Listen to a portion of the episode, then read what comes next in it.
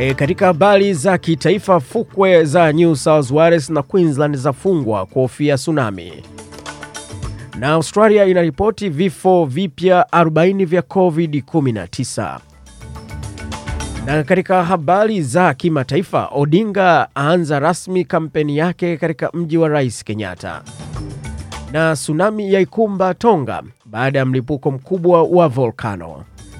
Na katika habari za michezo, serikali ya Morrison inashutumiwa kumtumia Novak Djokovic e kuvuruga masuala ya COVID-19. Na Man United yavutwa shati tena huku mchezo kati ya Arsenal na Tottenham ukiahirishwa. Hayo yote, sikiliza taarifa ya habari ifuatayo.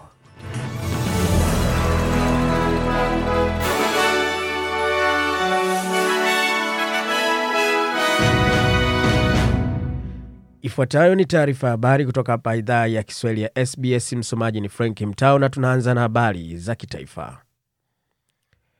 Fukwe zimefungwa hapa New South Wales na Queensland baada ya mlipuko wa volkano e, ya chini ya maji kwenye pwani ya Tonga e, kusababisha maonyo ya tsunami na baharini kote Pacific.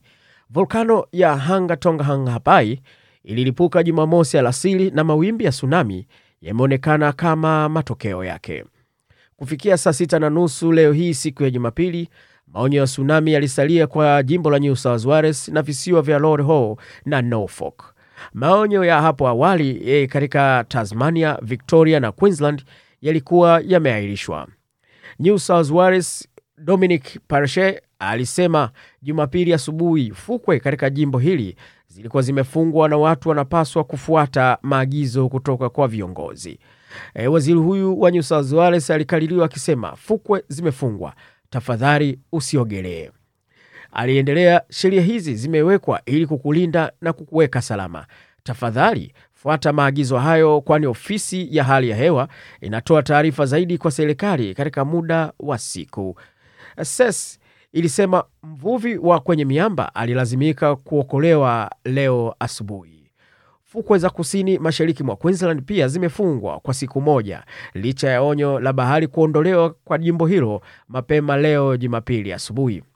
Walikaririwa wakisema masharti siyo ya kawaida na siyo thabiti. Surf Life Saving ambayo ni SES ya Queensland ilisema kupitia mtandao wake wa Twitter. Waliendelea kusema huduma za SLSQ zinahimiza wananchi kwa ujumla kutoingia majini. Na Australia imeripoti vifo 40 vya COVID-19 huku mlipuko wa Omicron ukiendelea kuwa juu. Jumla ya kesi 86151 mpya za COVID-19 zimeripotiwa kufikia leo Jumapili kote nchini. Wakati waziri mkuu wa Victoria Daniel Andrew alitangaza Jumapili kwamba serikali ilikuwa imepokea e, kundi kubwa la kwanza la vipimo vya haraka vya antijeni ambavyo vilikuwa ni milioni tatu. Uhaba mkubwa wa vipimo hivyo yaani RAT e, katika maeneo mengi ya nchi unaendelea kuwa wasiwasi mkubwa. Wafamasia, maduka makubwa na wauzaji rejareja wanaishiwa na vifaa au wanapungukiwa na vifaa, huku ripoti za Jumamosi zikisema watu wanaotamani kupata hivyo vipimo hivyo vya haraka yani RAT wanalipa hadi dola 80 e, kwa kipimo kimoja kupitia programu ya Airtasker. Tume ya ushindani na watumiaji ya Australia inachunguza zaidi ya ripoti elfu moja za upandaji bei unaohusiana na RAT. Serikali ya shirikisho imetoa agizo la vipimo milioni 70 ambavyo ilisema wiki hii vingewasili, yaani hivi karibuni na jimbo hili la New South Wales linaripoti vifo 20. Wasiwasi juu ya viwango vya chanjo kaskazini mwa jimbo hilo unaongezeka. Jimbo hili lilirekodi vifo hivyo 20 vya COVID-19 huku kesi mpya zikifikia 34660. E, kati ya idadi hizi za hivi karibuni ya maambukizo 13682 yaligunduliwa kupitia vipimo vya haraka vya antigen yani RAT au RAT na 20978 kupitia upimaji wa maabara wa PCR. E, kati ya nambari chanya ya vipimo vya haraka yaani vilivyoonekana na virusi ni 11200 zilikuwa za wiki iliyopita. Hivi sasa kuna wagonjwa 2650 hospitalini kote jimboni kutoka 2576 idadi ya siku ya Jumamosi na idadi ya wagonjwa e, wa ICU au walio katika chumba cha watu mahututi ni 191. E, katika kina cha mlipuko wa Delta Septemba iliyopita kulikuwa na watu 274 walioambukizwa na COVID wakiwa ICU. Na waziri mkuu wa New South Wales Dominic Perrottet alisema asilimia 50 ya watu walio ICU katika jimbo hili hawajachanjwa. Alikaririwa akisema, kwa hivyo ushahidi ukweli uko wazi sana. Chanjo husaidia kukulinda wewe na familia yako na marafiki zako na jamii nzima, aliwaambia waandishi wa habari hapa Sydney siku ya Jumapili. Baadhi ya asilimia 93.8 ya watu wazima wote wanastahiki katika jimbo la New South Wales sasa wamepewa dozi mara mbili, huku asilimia 25.4 pia wamepata nyongeza. Kati ya watoto wenye umri wa miaka mitano hadi 11, asilimia 11.5 sasa wana chanjo moja. Na waziri wa afya Brad Hazard alionyesha wasiwasi wake kuhusu sehemu za kaskazini mwa New South Wales ambapo kiwango cha chanjo ni cha chini. Alisema, nitasema hivi kwa wasioamini, amkeni wenyewe. Ulimwengu unatuambia kwamba virusi hivi vitaendelea kutuua na kuendelea kutuweka hospitalini isipokuwa tupate chanjo. Serikali ya jimbo e, siku ya Jumamosi ilitangaza kuwa inaongeza afueni ya mafao ya ukodishaji au upangishaji majengo kwa biashara ndogo ndogo, huku kukiwa na mlipuko ya Omicron ikiendelea kupamba moto. Na kwa taarifa hiyo basi tunakamilisha taarifa habari za kitaifa. Kaa tayari basi kujua habari za kimataifa. Katika habari za kimataifa tunaambiwa huko nchini Kenya, waziri mkuu wa zamani wa Kenya Raila Odinga ameanza kampeni yake Januari 15 kwa ajili ya uchaguzi mkuu wa Agosti 9, e, alipoanza kampeni hiyo mjini Thika, nyumbani kwa Rais Uhuru Kenyatta. Hatua hiyo uh, huchagua mji kuchagua mji wa Rais Uhuru Kenyatta kwa kuanza kampeni ni ishara, huku rais akiwa anataka kuwavuta wafuasi wake waunge mkono muungano wa Azimio la Umoja wa Odinga eh, kufuatia makubaliano yao waliowafikia Machi 2018. Rais Kenyatta ameonyesha kuunga mkono ugombea wa waziri mkuu wa zamani e, katika mikutano ya hadhara kadha, na baadhi ya washirika wa rais wametajwa hivi karibuni e, katika timu ya kampeni ya Odinga. Siku ya Alhamisi alikuwa mwenyeji wa wanachama rafiki wa bunge la taifa na baraza la Seneti e, katika chakula cha mchana kuwashukuru kwa kupitisha marekebisho ya sheria za vyama vya siasa inayotokana kuondoa vikwazo vya sheria dhidi ya ushiriki wa muungano wa Azimio katika uchaguzi wa mwaka huu.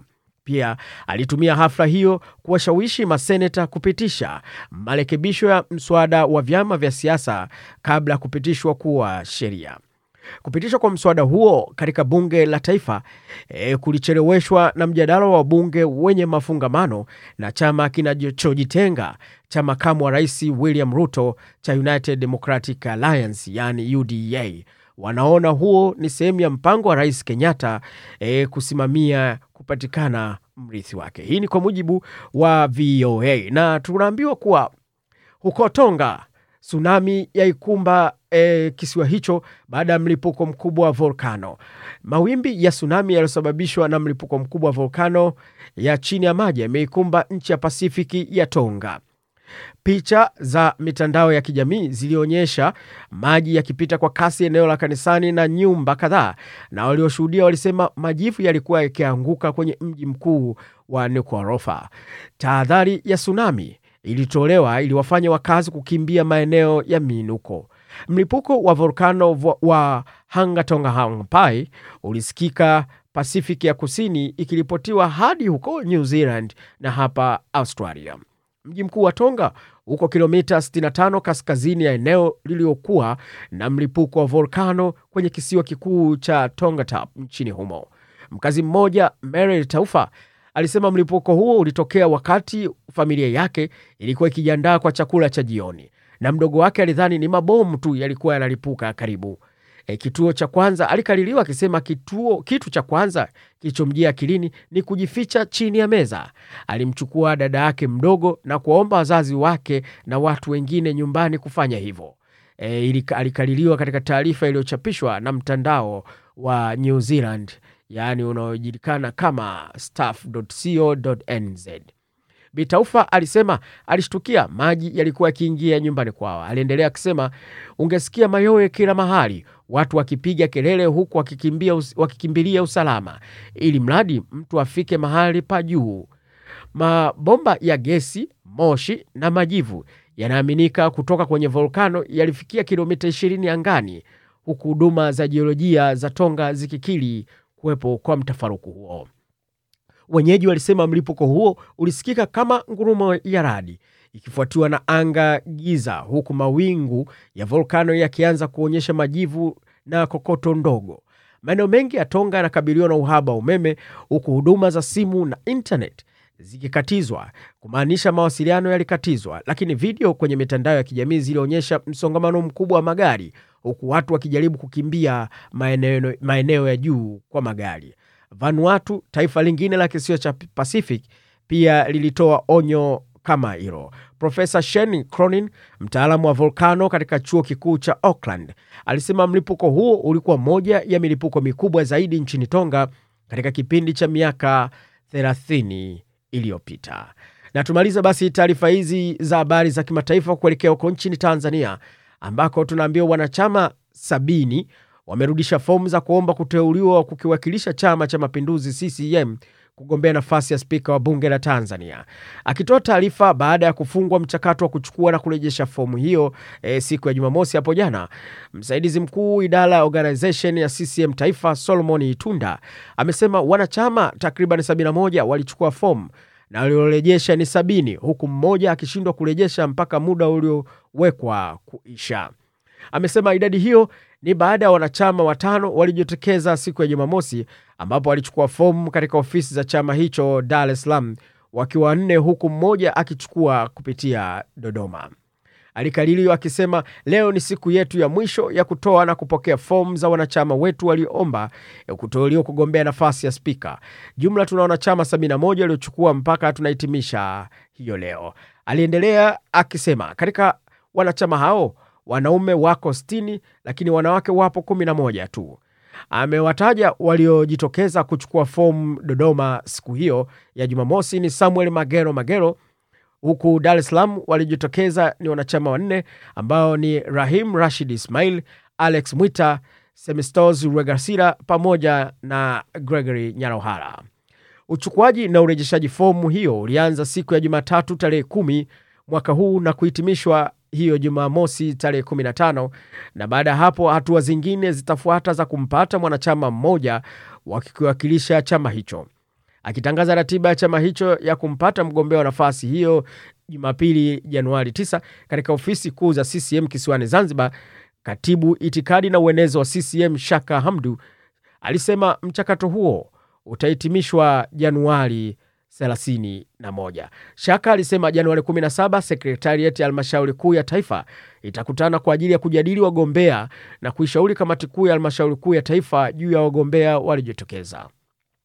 Januari 18 hadi 19 kutakuwa na kazi ya kuchuja na kufanya uteuzi wa mwisho ambapo kamati kuu ya halmashauri kuu itafanya kazi hiyo. Alisema kuanzia Januari 21 hadi 30 wabunge wa CCM watapiga kura kumpata mtu atakayekwenda kusimama bungeni kwa ajili ya kuomba kuchaguliwa kuwa spika wa Tanzania.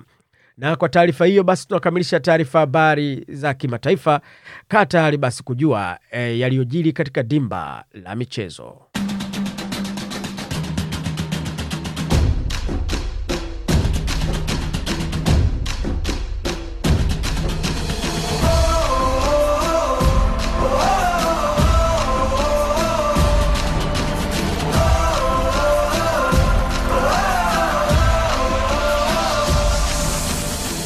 Katika dimba la michezo tunaanza na taarifa kutoka hapa nchini Australia kuhusiana e, na huyu mwanamichezo wa tenis e, almaarufu kama Novak Djokovic. E, kumekuwa na hisia ndogo E, hapa ni baada ya kwamba visa ya Novak Djokovic ilifutwa kwa mara ya pili siku chache tu kabla ya michuano ya Australian Open.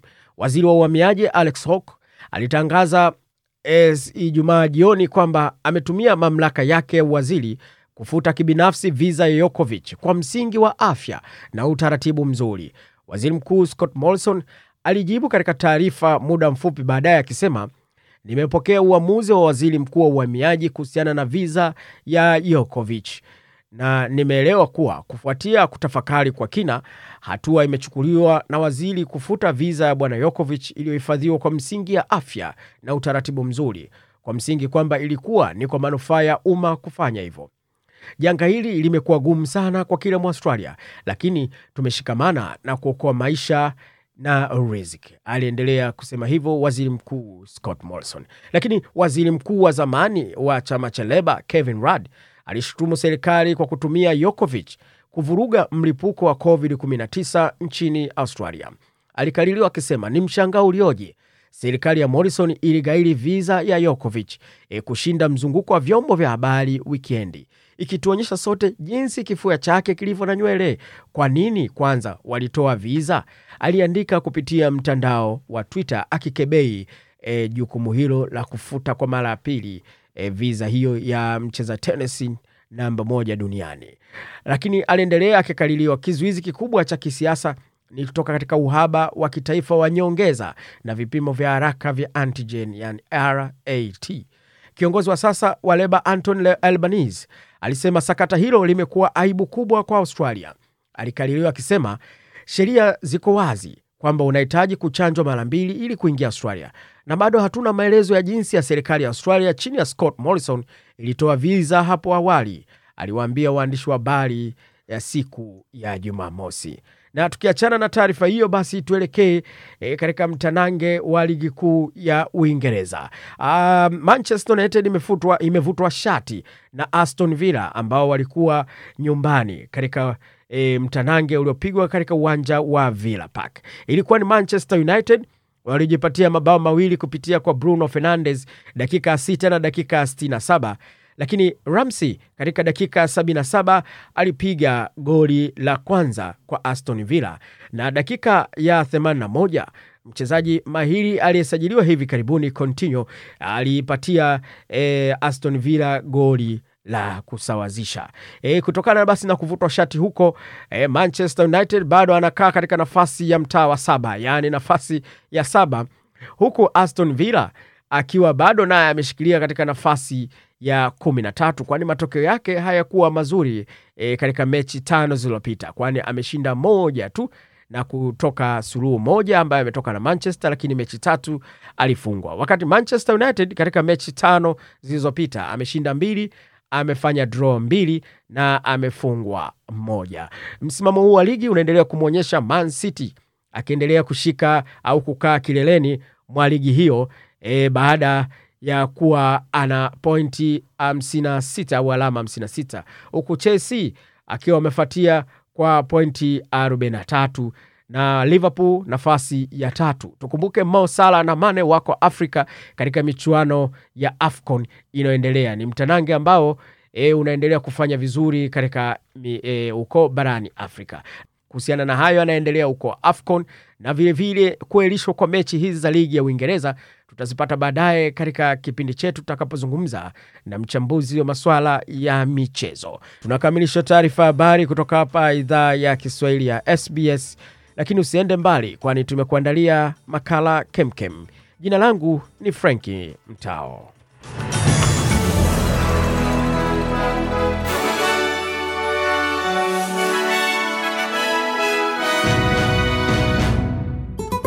Hii ni idhaa ya Kiswahili ya SBS. Idhaa ya Kiswahili ya SBS. Washirikisha wengine habari zetu kwenye Facebook.